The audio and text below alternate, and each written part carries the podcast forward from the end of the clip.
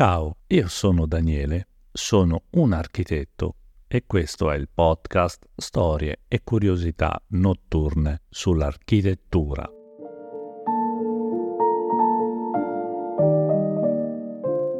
Sarà capitato a tutti noi di fare qualche errore al lavoro o anche nel tempo libero. Possiamo aver inviato una mail a un destinatario sbagliato, possiamo aver versato del caffè sulle fotocopie appena fatte, oppure possiamo aver fatto delle fotocopie sbagliate, possiamo aver sbagliato delle operazioni, dei compiti, possiamo aver fatto tanti errori nella nostra vita, ma nulla è in confronto alla genialità dei 5 errori più costosi nell'architettura, nella storia dell'uomo. Partiamo con il primo, sicuramente il più caratteristico, forse non lo conosci, ma al numero 20 di Fenchurch Street c'è un grattacielo, il Fry Scrapper. È un grattacielo da una forma buffa.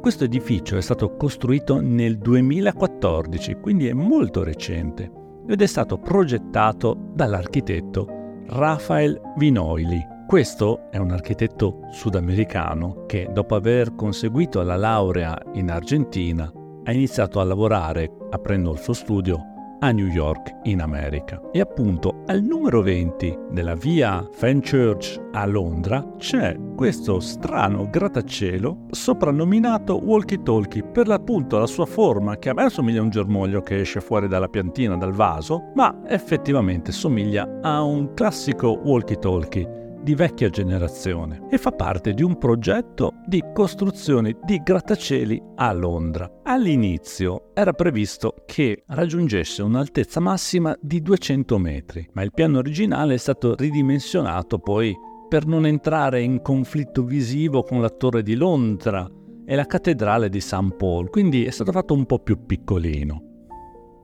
Ovviamente il progetto iniziale è stato modificato e le modifiche hanno ridotto la dimensione della torre fino a 160 metri, ma soprattutto, e qui sta l'errore, hanno eliminato i balconi che inizialmente erano previsti sulla facciata. Ovviamente è una facciata a vetri. Anche se questo cambiamento sembra veramente poco significativo, la mancanza di sporgenze su questa facciata ha avuto un impatto su tutta la vita dei residenti. Infatti, la forma concava e liscia della torre, insieme al vetro che la ricopre, provoca un'alta concentrazione di luce solare in alcune ore del giorno. Questi punti caldi, appunto, generati dalla curva della facciata in vetro, possono raggiungere anche temperature di 117 gradi, che hanno causato, fra l'altro, la fusione della carrozzeria di una Jaguar parcheggiata lì davanti, l'incendio di vetrine e la rimozione di diverse piastrelle dei negozi a fianco. E questi incidenti hanno reso l'edificio famoso in tutto il mondo, e in attesa di una soluzione definitiva è stato eretto un enorme ombrellone per impedire, appunto, questo effetto lente sulla strada fronte al nostro grattacielo Walkie Talkie. Un'altra preoccupazione era anche l'altezza dell'edificio. Affacciato direttamente sulle correnti sud-ovest, crea raffiche di vento su tutto intorno all'edificio, costringendo il vento a spingersi con violenza ai suoi piedi, ovvero sia il vento dava a sbattere con la facciata curva, scendeva a terra creando dei tornadi che impedivano alle persone di camminarci. Quindi solo dopo aver installato delle alette frangisole sulla facciata per ripararlo, appunto, dal sole, sono state anche aggiunte delle turbine eoliche per bloccare la forza del vento. Queste operazioni ovviamente hanno avuto un costo esorbitante e non ci è mai dato sapere quanto è stato l'importo, per evitare che questo grattacielo trasformasse in una poltiglia fondente tutto ciò che gli stava davanti, compresi gli edifici, le vetrine, le piastrelle e le macchine parcheggiate, per non parlare anche dell'asfalto che stava accanto. Ma nulla in confronto al Lotus Riverside Complex. Questo era un progetto immobiliare di 11 edifici residenziali e commerciali, tutti uguali, 13 piani ciascuno, a Shanghai, vicino al fiume.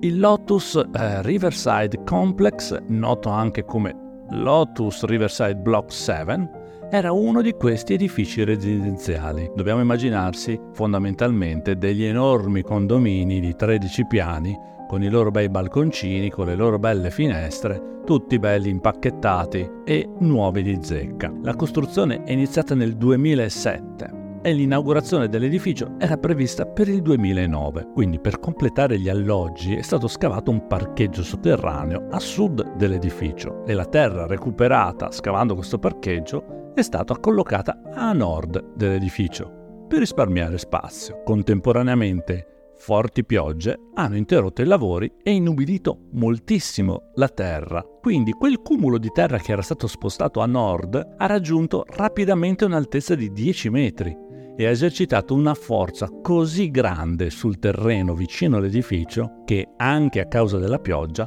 è stato scivolato lentamente verso il fossato a sud dove si stavano costruendo i parcheggi. La spinta è stata così potente da rompere tutti i pilastri facendo crollare l'intero edificio e quindi il complesso è crollato poco prima di essere aperto al pubblico e su di esso si è scritto moltissimo. Sebbene le finestre e la facciata sono rimaste intatte nel crollo, le fondamenta delle abitazioni sono state tutte rimesse in discussione e considerate un difetto di costruzione degli edifici. E questo ha scatenato il panico tra gli acquirenti delle case, che hanno ritirato le loro offerte e hanno chiesto rimborso completo. Alla fine, 6 persone sono state giudicate colpevoli di costruzione al di sotto degli standard di costruzione. Inutile dirvi che nessuno di questi edifici fu venduto, nessun appartamento fu mai dato ai privati e tutto fu abbandonato. Un altro grande errore nella storia dell'architettura è di un edificio veramente famoso, un'icona presente in tutti i libri di storia dell'arte, la casa sulla cascata di Frank Wright.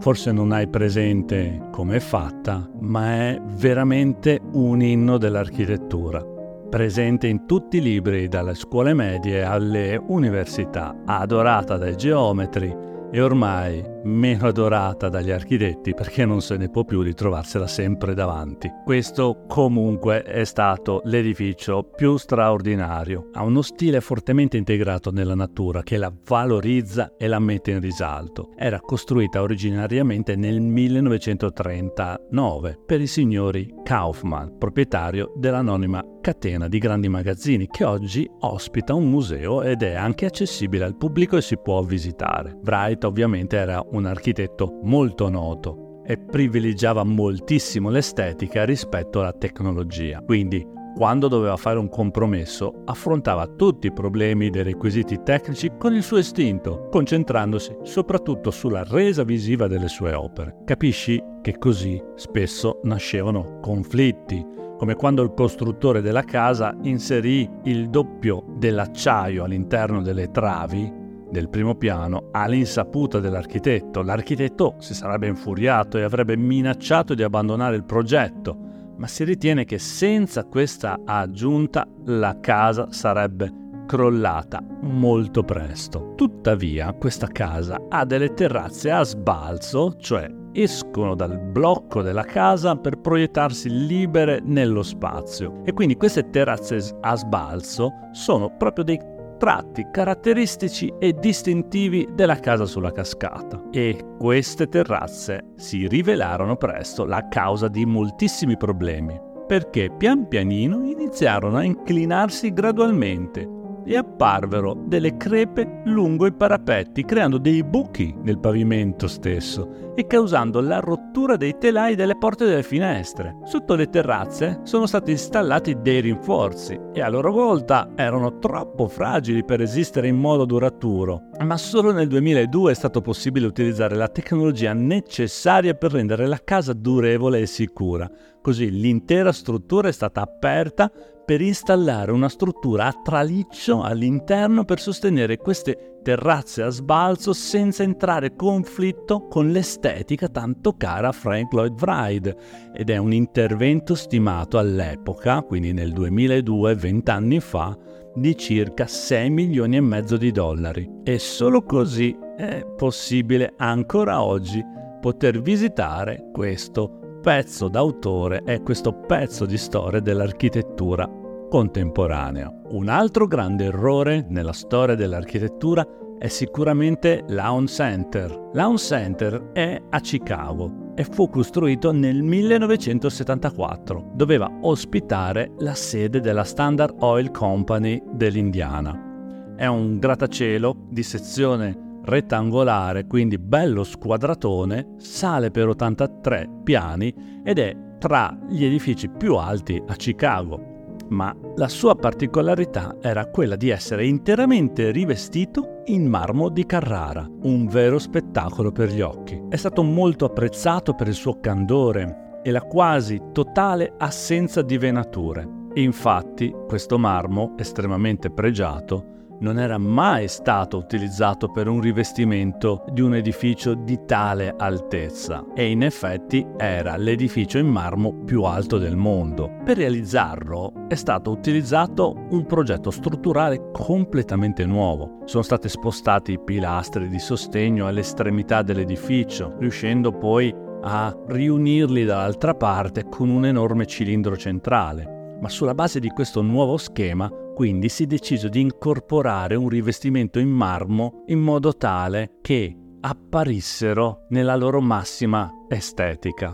È un rivestimento di 43.000 blocchi di marmo che sono stati realizzati con dei tagli estremamente nuovi per quegli anni. Hanno ottenuto dei blocchi molto più sottili del solito per poter appunto pesare il meno possibile e quindi elevarsi in altezza. Purtroppo, negli anni successivi, terminato la realizzazione dell'edificio, questo marmo ha iniziato a deformarsi e a creparsi a causa delle alte temperature che trovava in Chicago, e ogni blocco di marmo pesava 150 kg e ogni blocco stava per crollare a terra, tant'è che uno finì addirittura per crollare su un edificio vicino, forando il tetto.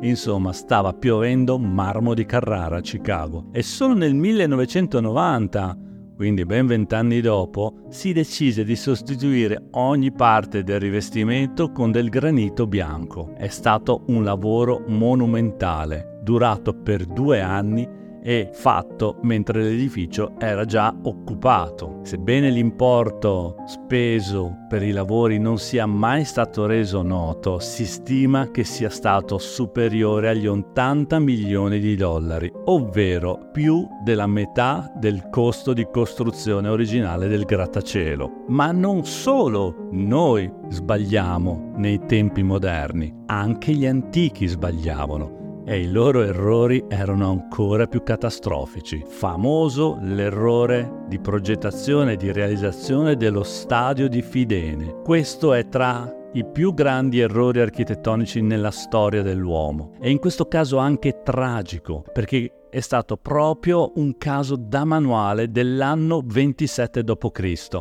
un crollo dell'anfiteatro di Fidene. All'epoca dell'impero romano gli anfiteatri erano il vanto delle città e i giochi che si tenevano all'interno erano anche al centro della vita politica, e questo episodio tanto importante è stato anche riportato negli annali di Tacito. Si verificò in un momento di tensione politica, quando l'imperatore romano Tiberio fu costretto a lasciare Roma ed isolarsi a Capri. Attilio, un liberto di nascita, attratto dalla possibilità di guadagno, si propose di sfruttare l'attrazione del popolo romano per i giochi per trarne il massimo profitto. Progettò di costruire un enorme anfiteatro, limitando al massimo i costi di produzione. Come vedete, questa attitudine dell'imbroglio nell'edilizia ha origini antichissime. Insistendo sulla necessità di completare la costruzione nel più breve tempo possibile, iniziò i lavori su un pavimento privo di solidità. La struttura, interamente in legno, fu assemblata in modo caotico, quasi casuale, arraffazzonato, e la costante aggiunta di posti a pagamento al piano originale indebolì anche la costruzione. Alla sua inaugurazione decine di migliaia di spettatori accorsero per vedere a combattere i gladiatori più famosi. Mentre lo spettacolo continuava, il colossale edificio crollò, trascinando con sé la folla, Tacito contò circa 50.000 morti, alcuni dei quali uccisi sul colpo e altri dispersi sotto le macerie. Questo evento scosse l'impero e il Senato diede la caccia ad Attilio, che era sopravvissuto, costringendolo all'esilio, mentre fu approvata una legge che proibiva qualsiasi costruzione su terreni non stabili, vietando a chiunque di organizzare giochi se si disponevano meno di 400.000 sesterzi. Ed è questo incidente che diede il via all'origine dei primi veri regolamenti e norme edilizie, come lo ha raccontato anche Tacito.